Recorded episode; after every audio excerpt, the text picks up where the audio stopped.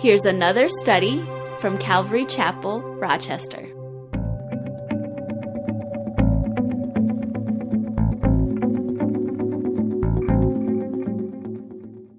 John chapter 4. So, beginning with verse 1, it says, Therefore, when the Lord knew that the Pharisees had heard that Je- uh, Jesus made and baptized more disciples than John, though Jesus himself did not baptize but his disciples, he left Judea and departed again to Galilee. But he needed to go through Samaria. Now, if you read that verse there, it kind of jumps out at well, obviously it jumps out here because I bolded it, but it jumps out at you as like, okay, what's the significance of Jesus or of John writing that Jesus needed to go through Samaria? Well, to understand the significance, you need to understand who the Samaritans were. And uh, when the southern kingdom of Judah was conquered by the Babylonians, they took almost everyone captive to Babylon uh, in exile. But they didn't take everybody. They left behind the poorest, the most insignificant, the lowest class of people they left behind in the land. They were of no value to the Babylonians. And so rather than allowing the land to just go wild, they, they let these people stay. And they didn't really want them in Babylon, excuse me. Well, those people, those Jews, who eventually, who were left behind, they eventually, through generations, they intermingled with the surrounding peoples, the other nations around them, who slowly came into that region once the Jews were in exile. And the Samaritans, they emerged as an ethnic and religious group of this intermingled people of Jews and Gentiles that had intermarried and, and had children. And so the Samaritans, they had a very historical connection to the people of Israel, but they practiced their faith with a mixture of the law of Moses, because they observed some of the law of Moses, but they also adopted superstitions of the peoples around them. So it was kind of a, a pseudo Judaism. And uh, to the Jews, the Samaritans were considered half breeds uh, who had practiced a paganized form of Judaism. And as a result, most Jews in Jesus' time despised the Samaritans. In fact, the most pious Jews, if they had to travel from Judea to Galilee or Galilee to Judea, you would, if you were taking a straight route, you'd be going through Samaria. But the most pious Jews, rather than going straight through, they would go around because they didn't even want to go through the land of that pagans, those, those half breed pagan type people. And so they would go out of their way to avoid Samaria. And so the significance here that John writes that Jesus needed to go through Samaria. Why? Well, because as we're going to read, he was about to have a divine appointment with a Samaritan. Verse 5 So he came to a city of Samaria which is called Sychar, near the plot of ground that Jacob gave to his son Joseph. Now Jacob's well was there. Jesus, therefore, being wearied from his journey, sat thus by the well. It was about the sixth hour. The sixth hour would have been uh, about noon. Verse 7 A woman of Samaria came to draw water. And Jesus said to her, Give me a drink for his disciples had gone away into the city to buy food. Um, so there's significance here in the fact that it was the noon hour because the women in that culture they typically came to the well to draw water earlier in the morning. So this is midday basically. And typically a woman wouldn't come by herself down to the well. The Samaritan woman would come in groups. They would go together. It's almost like a social thing, maybe for protection. For whatever reason, they go together. This woman is going by herself at an odd hour. And so there's significance there. Um, and as we're going to read, there's probably a reason why she was by herself, because even you know, to the Jews, the Samaritans were considered low class and, and kind of an outcast in society. But this woman was like an outcast of the outcasts. And we'll see why because of her, um, her reputation. Now, it was unusual for a rabbi to speak to a woman, for a Jewish rabbi to speak to a woman, uh, let alone a Samaritan woman. And it was even more unusual to ask a drink from her. Now, those of you that are mothers, when you read that verse and says, A woman of Samaria came to draw water, Jesus said to her, Give me a drink. Doesn't that sound kind of like she, he's demanding? He didn't even say, Please. He didn't say, Please give me a drink. That's what we always teach our kids, right? You say, Please, right? Well, in our language and, and as we read it, it sounds like he's just making a sexist demand. Hey, woman, give me a drink, you know? That's what it sounds like.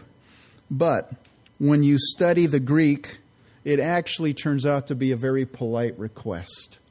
And so it wasn't he wasn't making a demand. So I just want to clear that up right right there out from the beginning. So verse 9. Then the woman of Samaria said to him, How is it that you, being a Jew, ask a drink from me, a Samaritan woman? For Jews have no dealings with Samaritans.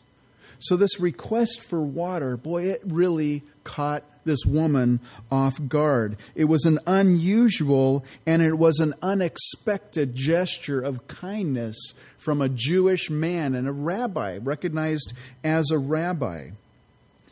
Um, so she was caught off guard. And notice how Jesus is the one who says must need go, go through Samaria.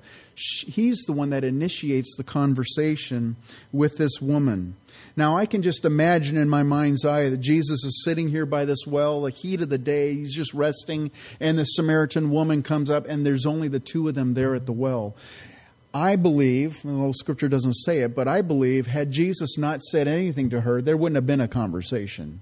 She would have, she would have known, hey, Jews don't speak to, to Samaritans a man doesn't speak to a woman, a rabbi definitely doesn't speak to me. And she would have just done her thing, and he would have just sat there had Jesus not said anything, and that divine appointment would have passed. But Jesus did speak to her, and man, I tell you, she wasn't ready for that.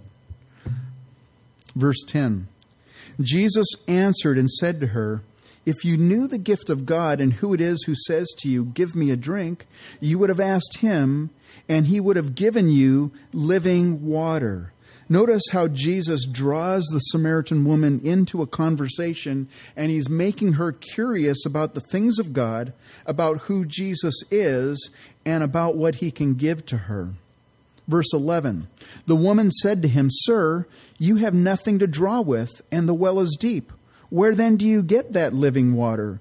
Are you greater than our father Jacob, who gave us the well and drank from it himself, as well as his sons and his livestock? And Jesus answered and said to her, Whoever drinks of this water will thirst again. But whoever drinks of the water that I shall give him will never thirst. But the water that I shall give him will become in him a fountain of water springing up into everlasting life verse 15 the woman said to him sir give me this water excuse me give me this water that i may not come here to draw. Verse 16 jesus said to her go call your husband and come here. The woman answered and said i have no husband. Jesus said to her you have said well i have no husband for you have had five husbands and the one who you now have is not your husband. In that you spoke truly. And Jesus knew the heart of this woman. He knew the situation. Jesus used supernatural knowledge in ministering to this woman. And whenever you and I are ministering to people, you know, we need to rely on the Holy Spirit. We need to be praying and asking the Holy Spirit to empower us when we share the gospel with others. And you know, it, it's interesting that God will do that. Sometimes God, you know, you don't even know what you're sharing. Some now Jesus knew this situation, but I, I and I know some of you, probably many of you, have had that situation where you're sharing with somebody, and it's like the Holy Spirit. It's not even you talking to them; it's the Holy Spirit's just drilling right into their heart, because He's the one that's given you the words to speak, and this is what's happening here. Verse 19 The woman said to him, Sir, I perceive that you are a prophet. Our fathers worshipped on this mountain, and you Jews say that in Jerusalem is the place where one ought to worship. Now, the Samaritans believed that Moses had commissioned an altar on Mount Gerizim. Mount Gerizim is in this region, Mount, uh, uh, Mount Gerizim and Mount Ebal, the mountain of blessing and the mountain of cursing. It's up in towards the West Bank there in, in uh, northern Israel, and uh, actually the town of Nablus. You've heard of Nablus in the news? It's a Palestinian town. It actually sits between the two mountains, and Mount Gerizim was the mountain of blessing, and so they believe that that Moses had commissioned an altar to be ble- to be built on that mountain there. And so that was their justification for their system of worship that they did up there in Samaria, as opposed to the law, which said that you must go to Jerusalem to the temple to worship God. That's where God wanted to be worshiped. So they had kind of adopted their own form of worshiping God. Boy, people do that today all the time, don't they? Yeah, the Bible says this, but you know, my God's not like that. This is how I worship my God. And so they were doing the same thing, basically. One thing that you can notice here, you know, Jesus really dealt with the issue of the heart. I mean, just right down to the issue. Yeah, you've had more than one husband, and the one that you're living with is not your husband.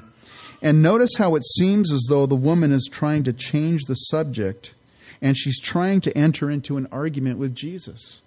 Doesn't that happen sometimes when you're sharing the gospel with someone and you kind of hit you kind of hit a little hit a nerve with them, and uh, very often they'll either try to change the subject. In fact, you know, if you're tired of talking to somebody and you want to get it real quiet, just say start talking about Jesus and conversation quite frequently will just shut down. You know, um, and anyways this woman tried to change the subject and she tried to enter in an argument with Jesus. And notice that Jesus doesn't take the bait to argue with her. Verse 21 Jesus said to her, Woman, believe me, the hour is coming when you will neither on this mountain nor in Jerusalem worship the Father. You worship what you do not know. We know what we worship, for salvation is of the Jews. But the hour is coming, and now is, when the true worshippers will worship the Father in spirit and truth. For the Father is seeking such to worship him. God is spirit, and those who worship him must worship in spirit and truth. The woman said to him, I know that Messiah is coming, who is called Christ. When he comes, he will tell us all things. Jesus said to her, I who speak to you am he. At this point, his disciples came, and they marveled that he talked with a woman. Yet no one said, What do you seek? or Why are you talking with her? The woman then left her water pot, went her way into the city, and said to the men, Come and see a man who told me all things that I ever did. Could this be the Christ? Then they went out of the city and came to him. In the meantime, his disciples urged him, saying, Rabbi, eat. But he said to them, I have food to eat of which you do not know. Therefore the disciples said to one another, Has anyone brought him anything to eat? They're a little bit clueless of what's going on at the moment there. Jesus said to them, verse 34, My food is to do the will of him who sent me, and to finish his work. Do you not say there are still four months and then comes the harvest? Behold, I say to you, lift up your eyes and look at the fields, for they are already white for harvest. Now, if you can imagine yourself, and Jesus is saying this to the disciples, I, in my mind, I'm like, what is he? What is he talking about? Look, the harvest is ready. Is he pointing to maybe there's a field off to the side?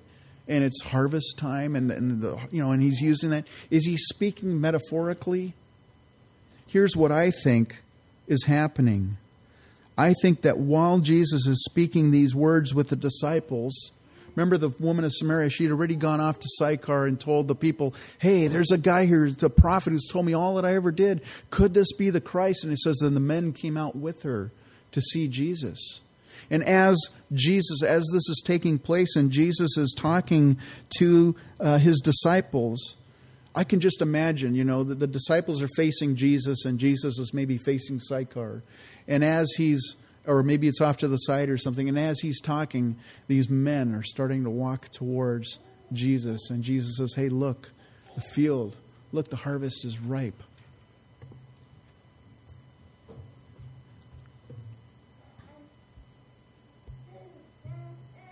Verse 36 And he said to them, And he who reaps receives wages and gathers fruit for eternal life, that both he who sows and he who reaps may rejoice together.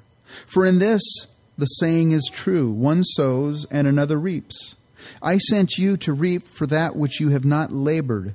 Others have labored, and you have entered into their labors. And many of the Jew, of, excuse me, and many of the Samaritans of that city believed in him because of the word of the woman who testified, "He told me all that I ever did." So when the Samaritans had come to him, they urged him to stay with them, and he stayed there 2 days, and many more believed because of his own word.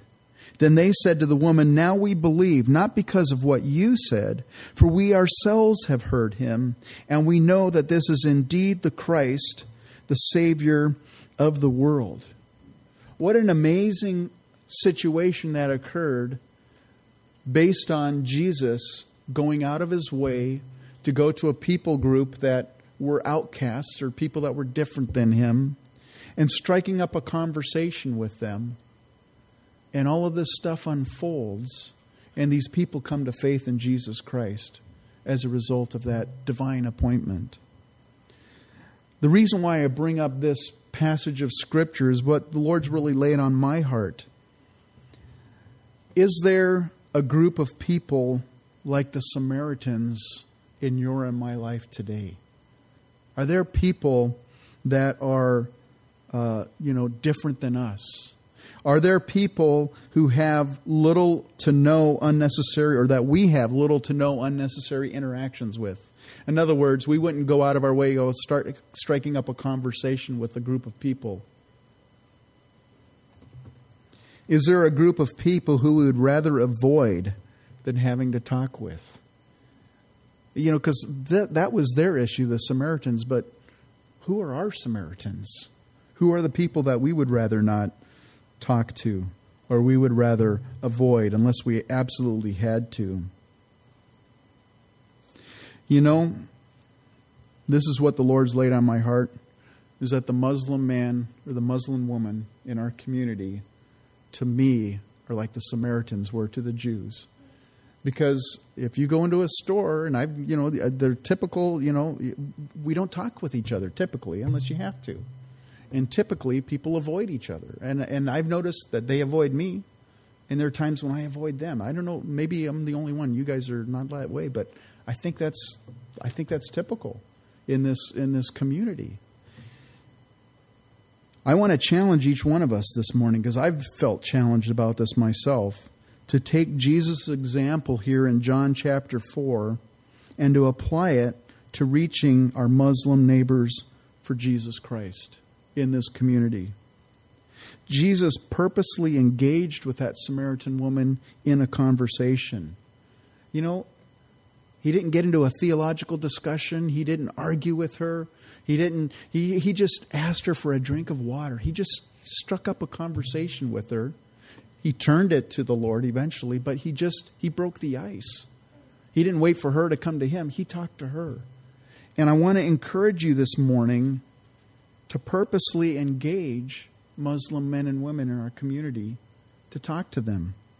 How do you do that? Well, if you're, you know, involved in the community, they're involved in the community. You can get involved and talk to them in that place.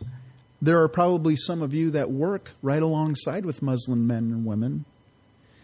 Uh, those of you that are in school, there's a lot of Muslims in school. In fact, just go to just about any place of business here in town, and you're likely to interact with a clerk or see a clerk wearing a burqa or somebody who you know is Middle Eastern descent. And, and so they're out there, they're right in our community. But if you're like me, typically it's like, you know, I want to look for the shortest line in the grocery store. you know, that line's open. I'm going to go there. I want to challenge you this, as I'm going to challenge myself this. Look for the Muslim person and look for them and go to their line. Maybe it's a little bit longer. Maybe you have to wait five minutes longer in the grocery store. But purposely go to them and try to start, start uh, try to strike up a conversation. Well, how do you strike up a conversation with a Muslim? Just by saying that to them. Now, I'll pronounce it. I'm, I do not speak Arabic very well, but Assalamu alaikum. And I've heard it say, you just say salam alaikum. Salam means peace. It looks kind of like Jewish shalom. Salam means peace. Whoops, what happened here? Well, that was interesting. Okay. Hmm. Hang on a minute. Something may be timed out here. That was really. Okay. I think. And now for the Lego movie. All right. Yeah. there you go. Oh, boy. Okay, hang on a second. What happened? Oops, I hit the enter. I don't want to hit the enter. okay. At least that's gone there. Okay, let's try it again here. Hang on a second. Something timed out here. I've not had this happen yet.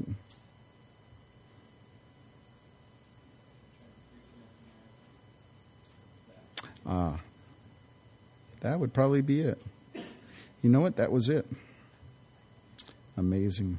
Okay, let me jump down to where I was before I was so rudely interrupted. Okay, there we go. Okay. So I you know, it says uh, salam. I looked on a website, but I've said salam alaikum and they it, what it basically means is Peace be unto you.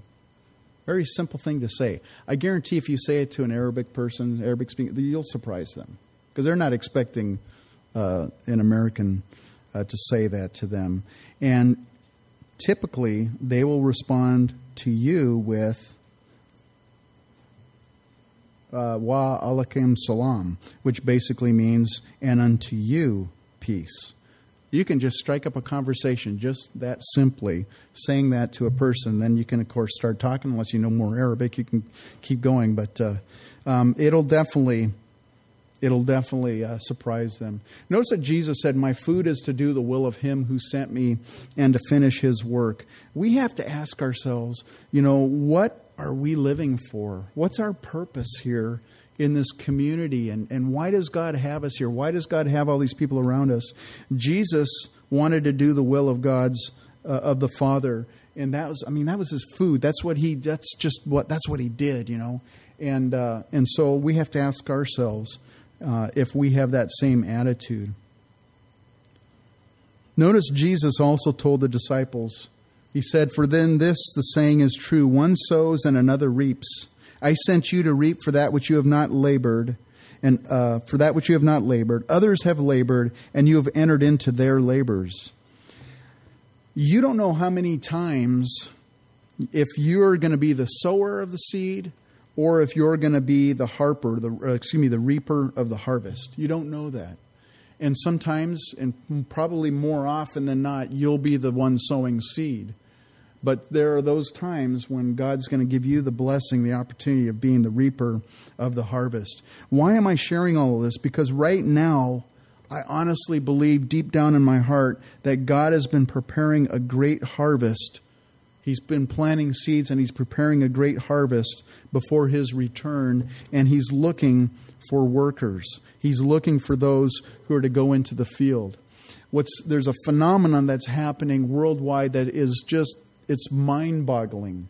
In Joel 2:28 verse 29 it says and it shall come to pass afterward that I will pour out my spirit on all flesh. Your sons and your daughters shall prophesy. Your old men shall dream dreams. Your young men shall see visions. And also on my men servants and on my maid servants I will pour out my spirit in those days.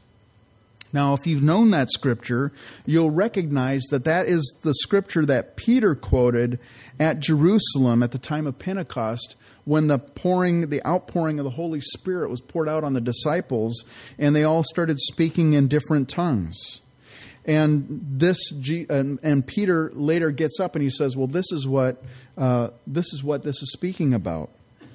Now he is speaking about uh, the outpouring of the Holy Spirit, which one of the manifestations was the, the, the distribution of the tongues, the speaking in tongues, uh, the fulfillment of this prophecy. But you know what's interesting? All throughout the New Testament, we also see evidences of dreams and visions. Just to give you a few Zechariah, the father of John the Baptist, had a vision of an angel. Jesus trans, uh, Jesus' transfiguration, it's described as a vision for the disciples. The women who came to visit Jesus' tomb had a vision of angels. Stephen saw a vision of Jesus at his death. John had many visions on the island of Patmos. Paul had a revelation of Jesus on the road to Damascus. Paul also had a vision of a man from Macedonia asking him to come to that region to help. Paul also had an encouraging vision when he was in Corinth. Paul, excuse me, Paul also had a vision of an angel on the ship that was about to be wrecked. And as we read not too long ago on, on Wednesday night in 2 Corinthians 12, Paul had that vision of paradise. So it's not an unusual thing for that we see in the New Testament of dreams and visions to occur. Now, as I'm saying this, you might be saying, "Whoa, it sounds like he's going to go into those dreams and visions, and that's going to be, you know, our focus." The Bible tells us, Paul warns us about Satan, that Satan transforms himself into an angel of light. And Paul also wrote to the Galatians but even if we or an angel from heaven preach any other gospel to you than what we have preached to you, let him be accursed. And so I'm not advocating that we depart from Scripture and start putting all our focus on dreams and visions and start focusing on that. We need discernment. But there is something that is occurring today in the Muslim world, in the Arabic countries, that I don't believe is deception. I believe Jesus himself is reaching to the Muslims who are behind. They're in, they're in, they're in uh, such uh, uh, bondage in nations where you and I, as a, we couldn't go as a missionary and preach the gospel. But Jesus has not given up on those people, and Jesus himself is appearing to people in the Middle East. Jesus said, Behold, I say to you, lift up your eyes and look at the fields, for they are already white for harvest. And I believe we're seeing a field that's being ripened for harvest. And uh, it's in a different Muslim, or excuse me, in a different people group, the Muslim people. Jesus Christ is reaching Muslims today. And I just finished reading this book, and I would encourage you to get it and read it. It's called Dreams and Visions. It's a guy by the name of Tom Doyle and he goes through and he'll he'll pick uh, uh, you pick you you could name the Arabic country, and he'll he's got different chapters dealing with different countries and examples of people of Muslims who've received visions of Jesus, and in most of those cases, Jesus appears to them. Uh, they they they understand or they have the sense that it's Jesus, and it's not a different gospel. Basically, what it is is it all of a sudden it gets them curious, and many times in their vision, they'll see a person and they'll find that person in the marketplace or they'll find it, they'll see a place. He's got all these examples of this. And what it is, is, is Jesus is leading people to Christians in those nations. It's fascinating. But I encourage you to read that book if you get a chance. It'll really open your eyes. So, what's the challenge? This church here, Calvary Chapel, Rochester, it started as a great move of God in the hearts of a baby boomer generation. There was all these hippies, all these people that were basically this, this whole group of, of young people that were alienated from their parents' church. And Jesus got a hold of these people and, and touched their hearts, radically transformed them. And Pastor Chuck Smith, who was the first pastor of Calvary Chapel Costa Mesa, he was there at the right time, at the right place, and he was available for the Lord. And he took a step of faith. It wasn't very popular with the other churches and denominations, letting all these hippies into their churches. But he took a step of faith, and the Calvary Chapel movement exploded and we're another generation of this church is, is a result of that movement of the Holy Spirit during the 60s and the 70s. Well, I believe that God is now moving, particularly in the Muslim nations, and it's been in the last 10 years or so. This is very recent. And so the challenge let's be a part of what God's doing in these last days. Let, us let's let's let's sense what the Spirit is saying and what the Spirit is doing, and let's be a part of what He's doing in these last days. And so, what's the plan? Well, like I said before, I want to encourage you to meet Muslims in the marketplace, in the in your place of business, and you know wherever. Go out of your way to start a conversation with them. It might feel uncomfortable. It might be someone that you might not, but I want to encourage you to take a step of faith. Pray and ask the Lord, Lord, just give me the boldness. And again, you're not arguing with them. You're just you're just showing them the love of Christ because one thing that the Muslim people that come to faith in Christ, what draws them to Christianity, to a faith in Christ, it's the love of Christians. It's the love. It's not the it's not the did you know that Muhammad is a false prophet and you know it's not the arguing them into the kingdom. It's the love of Christ that compels them. And that's how they reach them. So meet Muslims, get to know them on a name basis.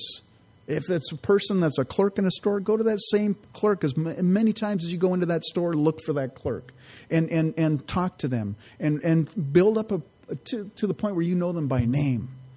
You know, maybe the first time you can just surprise them with that salam alaikum, and they'll say, oh, and you know, just ask, hey, what's your name? What country are you from? Just that's simple. But get to know them on a first name basis, and then give them a gift. And what gift is that? Now we have like three cases of these books. I got them in my house. They're called Glad News. God loves you, my Muslim friend.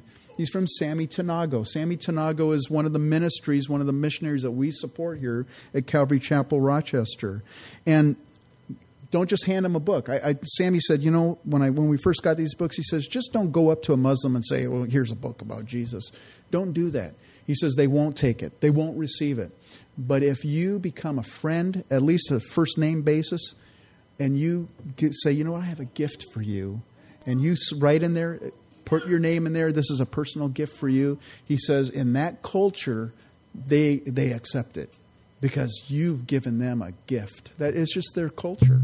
And so that's how you and I can start planting seeds in the people in our community. And then what I want to challenge you to do is let us know when you start starting starting to build this relationship and, and you, if you get to the point where you're able to give them one of these books let us know here at the church where we're going to keep a record of the names of these people. Wednesday nights, we're going to start praying for those people by name every Wednesday night. We're going to pray that Jesus Christ touches their hearts and that they come to faith in the gospel. Prayer changes things. Prayer changes people. So we want to we want to do that. I was sharing this. I, I got a call, or I called Sammy Tanagho, and I said, Sammy, this is what's been on my heart. And uh, he said, It's great. He goes, I would invite, I would encourage you as you get to know these people, invite them to a picnic. As many of them as possible. You start and just, just do a picnic and just, just do social things with them because they'll start to, it'll, it'll, it'll change their perception of you. It'll give you more opportunity to share the gospel with them.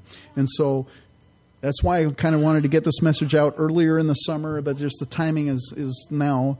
But towards the end of summer, I'm hoping that we're going to have a, a, a, barbecue picnic and inviting some people, some people, uh, some Muslim people to this. So I want to encourage you and ask you to pray to be a part of this because Jesus Christ is moving in the Muslim world. And it's not just in the, you know, it's interesting. I don't know how many of you read today that uh, there's Somali Somali men here in Minnesota that are actually going to fight in Syria and Iraq right now. I just read it on the news this morning. There's like 15 Somalis that left to go join the ISSI, the ISI, to go fight there. So, I mean, we have the opportunity to impact what's happening over there by ministering to people here in Minnesota, particularly Minnesota. So, some statistics uh, the majority, and I got this from this book that I was reading, it's towards the end of the book, but it says the majority of Islamic growth is through birth, not conversion. It, it seems like, well, the Muslim world's exploding. It's the fastest growing religion. Well, yeah, it's because they have high birth rates and there's a lot of Muslims being born. Uh, most families, you know, they have a lot of kids, and it's through birth, not through conversion. It's estimated that 82,000 new believers are added to the body of Christ every day, and these are true converts who have repented of their sins and embraced Jesus as their Savior Islam, on the other hand, often uses threats and persecution to build up the ranks. These conversions are not based on conviction, but are merely survival techniques. This hit home to Teresa and I before we went on our camping trip. We were watching the news, I don't know, it was Wednesday or Thursday, maybe it was Thursday during the day, and on live television, these cameramen were in Iraq. And there was this group of guys in this truck, and they were they were like in street clothes, and some Sunni Muslim, the, the people that are that are you know this ISSI I forgot how they pronounce these people, but um, ISIS, whatever it is, those warriors, they're Sunnis. They stopped this truck, and they suspected that this truck was Shia Muslims because you know these are Muslims killing Muslims. It's really sad. And so they started asking these these these men in this truck, are you Shia? Or, I mean, are you Sunni? And they're like, Oh, yeah, yeah, we're, we're Sunni. And they, they said, Well, how many times a day do you pray? And then the, the guy's like, "Oh, five times a day," you know, whatever. And then and you could just you could sense the fear in their voice. I don't know if any of you saw that. Any of you saw that? Teresa and I, it was just amazing. They're asking these all these guys all these questions, and they're basically it's like a litmus test. Do you do this? Do you do that? At the end of it, they go, "These guys aren't Sunnis," and they killed them.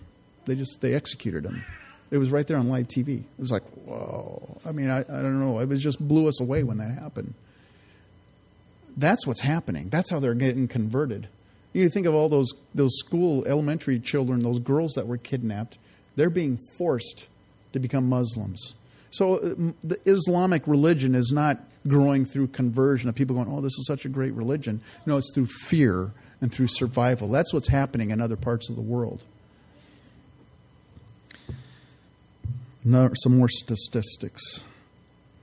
I don't know if you know who Father Zachariah is, but he's an Egyptian cleric that has a satellite television program. It says it's estimated, he's a Christian. It is estimated that when Father Zachariah, a Christian apologist who debates Islamic clerics, is on television in the Middle East, 60 million viewers watch.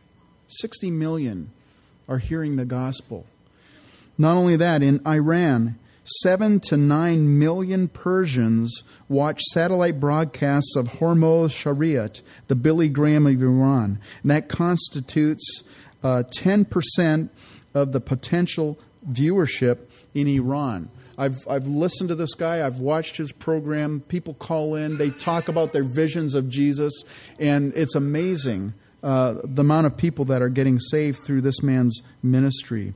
Um, Sammy also shared, Sammy Tanagho also shared with me that he is on the verge of starting a satellite program himself to the Muslim world. And so, your and my gifts that we're giving to him, we give him, a, we support him financially. It's going for him as he's getting ready to start this ministry. Be in prayer for Sammy. I think he's got a wonderful ministry because his is not a confrontational ministry he ministers the love of Jesus Christ to the Muslims. So, um, you want to go ahead and start? I was going to do it from here, but we got to do it from there. Anyways, I want to share this in closing, and then I'll share something right at the end of it. But it's how one Muslim man came to Christ. And before he starts that, I want to just share. This is not a unique, like, oh, that's kind of that's a really odd one. This is happening over and over and over in the Middle East. Go ahead, Joel. Oh, I need to switch it. Yes. Okay.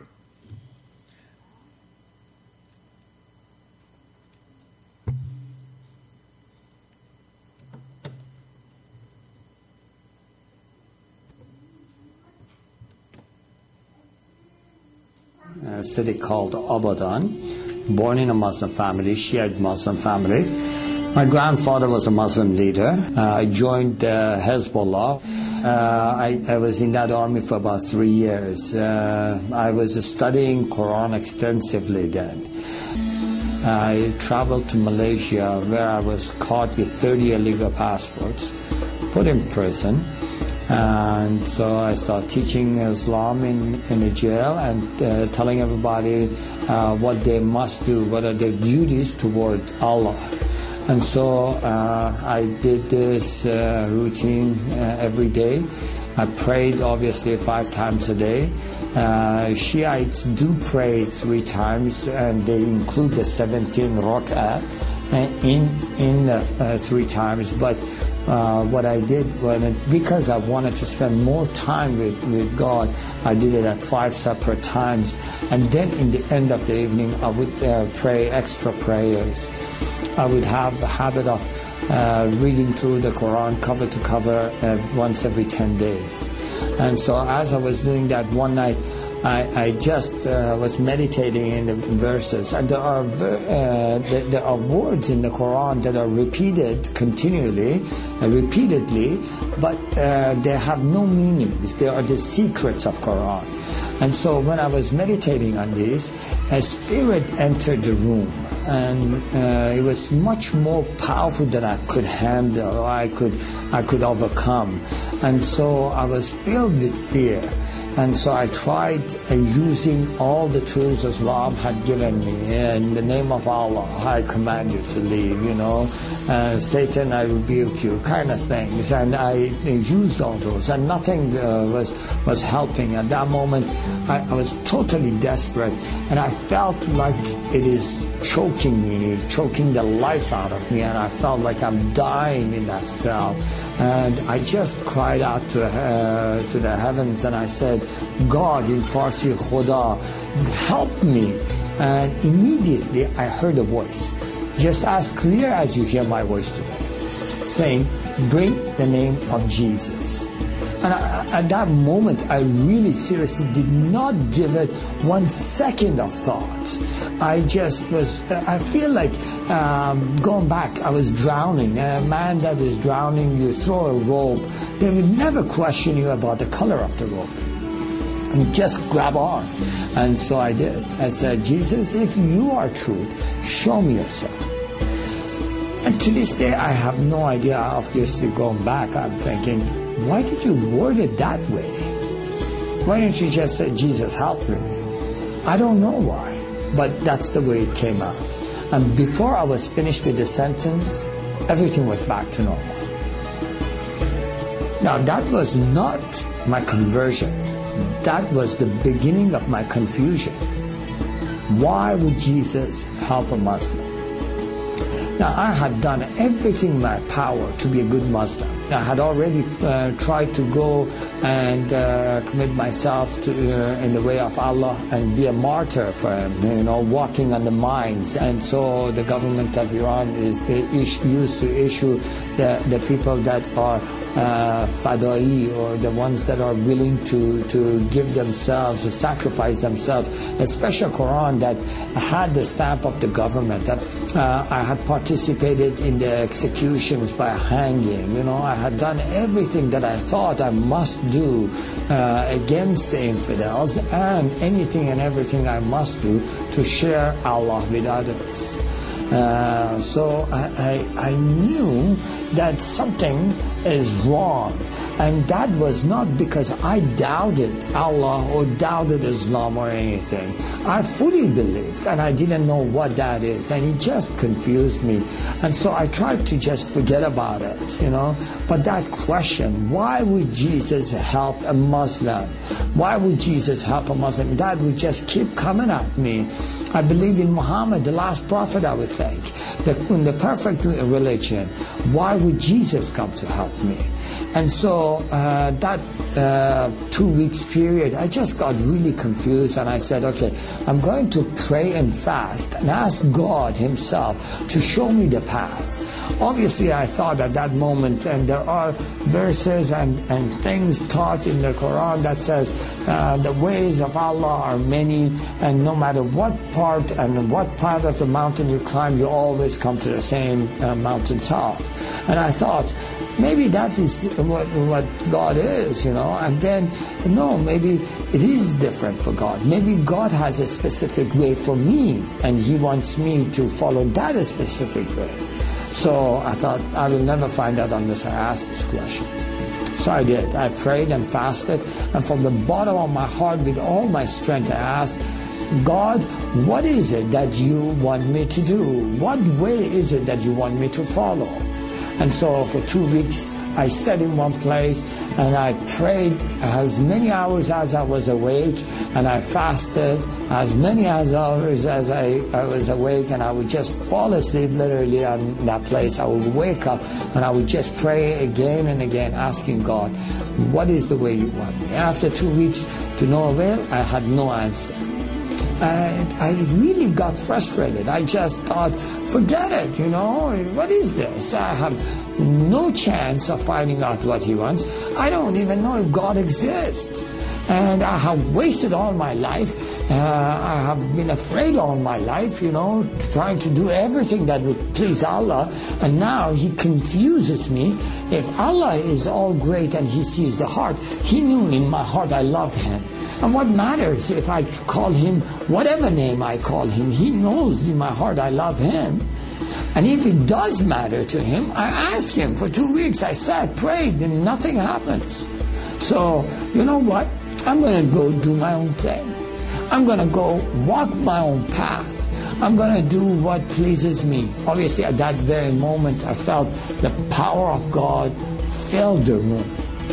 Now, in Islam, the greatest sin you can commit and you can never be forgiven for that is doubting God Himself, doubting His teachings, doubting His prophet. And I had done that. And in Islam, they teach you that Allah never visits, God never visits human beings. I feel and I know against Islam I have committed the greatest sin that can never be forgiven God's presence is in the room and I'm confronted immediately with His holiness. All this is happening simultaneously and I'm uh, confronted with His holiness which puts this weight of sin upon me.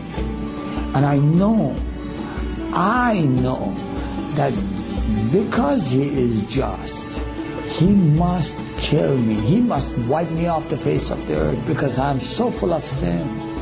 And I cried because I literally didn't want to die. But uh, I knew there is no chance. He was so holy and I was so wicked. So I just ran to the corner of the room and I held my head in my arms and I just cried out, God forgive me, God forgive me, God forgive me, God forgive me. And I just said, forgive me, forgive me, forgive me, forgive me. And as I was crying and just saying, forgive me, I felt a touch on my shoulder saying, I forgive you. And the very instant those words were spoken, I physically felt forgiven. And I couldn't understand it. I said, wait a minute, we say Bismillah ar-Rahman ar-Rahim in the name of God who is merciful and gracious. But we don't know if you are forgiven till the day of judgment. That is why there is not one single verse in the Quran that says Muhammad is in the heaven. He must wait like all people for the, the, the day of Qiyamah, the day of resurrection, and all shall be judged on that day. So, how is it that who is this God that says, I forgive you and I feel forgiven today?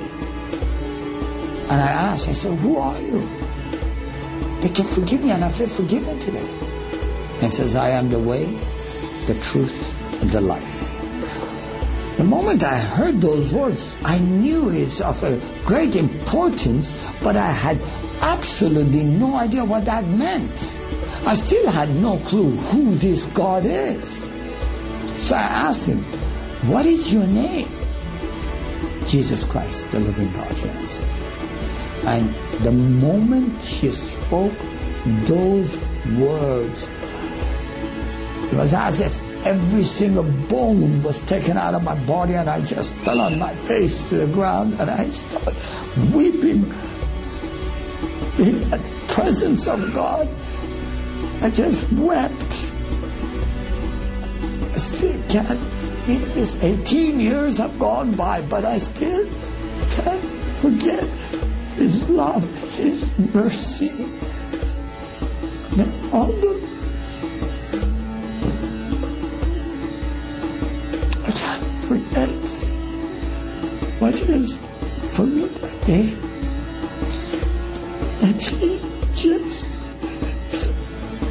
forgive you. I felt forgiven. I fell on my face. I just wept because for many years I had tried to please God, but that wasn't nothing I had done was pleasing to God. Nothing I had done. It wasn't even the bright God that I had known. I felt so deceived because they told me this is God and He wasn't God. They told me, Qatulu do sabilillah, kill in the way of Allah. And then, if God says love in the way of me, forgive in the way of me, and it was everything my heart existed for. Said, yes, this is the truth of God. God is about forgiveness. God is about love. So I wept for two hours and I just stood at his feet and he just said, I should look up. And the moment I looked up, I saw this. It was like a TV screen of some sort. I, I just saw people from all different generations and all different na- nationalities and backgrounds. And every single person I saw, I could see every single wrong thing they have done. And that overwhelmed me. I just cried, said, God, I live among all these peoples. All of them are sinners. And he says, Afshin, how easy did I forgive you? And I said, very easy. In Farsi, we say, as easy as drinking water. And then just moments after that, I said, no, no, no, no, no. Even easier than drinking water. He says, as easy as I have forgiven you, I can forgive them. Who is going to tell them? I said, send me. He says, go. That's how I became a Christian. So I prayed, God, send me a Bible. Uh, in jail, somebody from some other section just walked up to me and gave me a book and says, this is what you asked for. And uh, he was an East Indian background, and I spoke Urdu and Hindi uh, completely. So, uh, so when he gave it to me, I knew it is the Bible. I forgot to thank the God. I said, God, I prayed last night, and you gave it to me this morning. It is so wonderful. Your answer, you are the mighty God that is spoken of, and you provide so quickly. That is the living Word of God. I tell you this.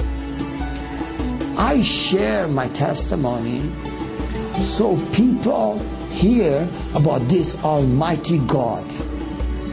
I don't expect anybody to become a Christian because of my testimony. My testimony is only good for me. I want people to understand this.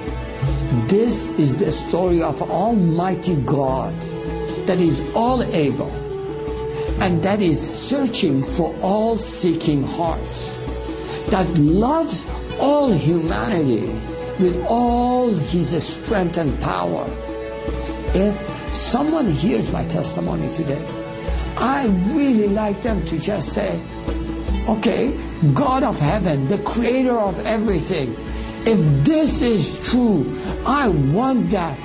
And I assure you, I can guarantee you that mighty God that came and touched and changed my life and, and, totally forgive everything I have done. And He made me sure that I can be in heaven with Him, He can assure them of the same assurance and He can let them taste of the same forgiveness and same love. And that is who Jesus Christ is. May glory be to Him, today and forevermore. Amen. Thanks, Joel. That is not a unique story. It's happening over and over and over and over again in the Middle East. And one thing I wanted you to catch from that testimony these people, these Muslims, they're religious. They're seeking God. They're aware of sin, they're aware of punishment for sin and hell. And they're deceived, they're in bondage and and you and I, man, we have the opportunity to share the love of Christ with them. And so, I just want to encourage you. Um, you know, uh, you could go down to Rochester Fest this week, and you could go on the street. I've done it before. Try sharing the gospel with people, and quite frequently, uh, with people, you know, in this in our culture, they don't want to hear it. And but Muslims, they are very religious, and they are seeking truth but they're deceived. And so just want to encourage you this morning. And I also want to just lay a challenge to each of you. Um, I, want, I want to just close in prayer and uh, want to invite you to stand up if you want to be a part uh, of what God is doing in these last days to reach Muslims. I really want to just pray with you, pray for you, and, uh, and, and uh, we'll go from there. So um, we'll close at this point. If you would like prayer, if you want me to pray for you, it's like, you know what, I, this is really touching my heart. I want to be a part of what God's doing these last days. I challenge you, I encourage you stand up and, and let's pray, okay?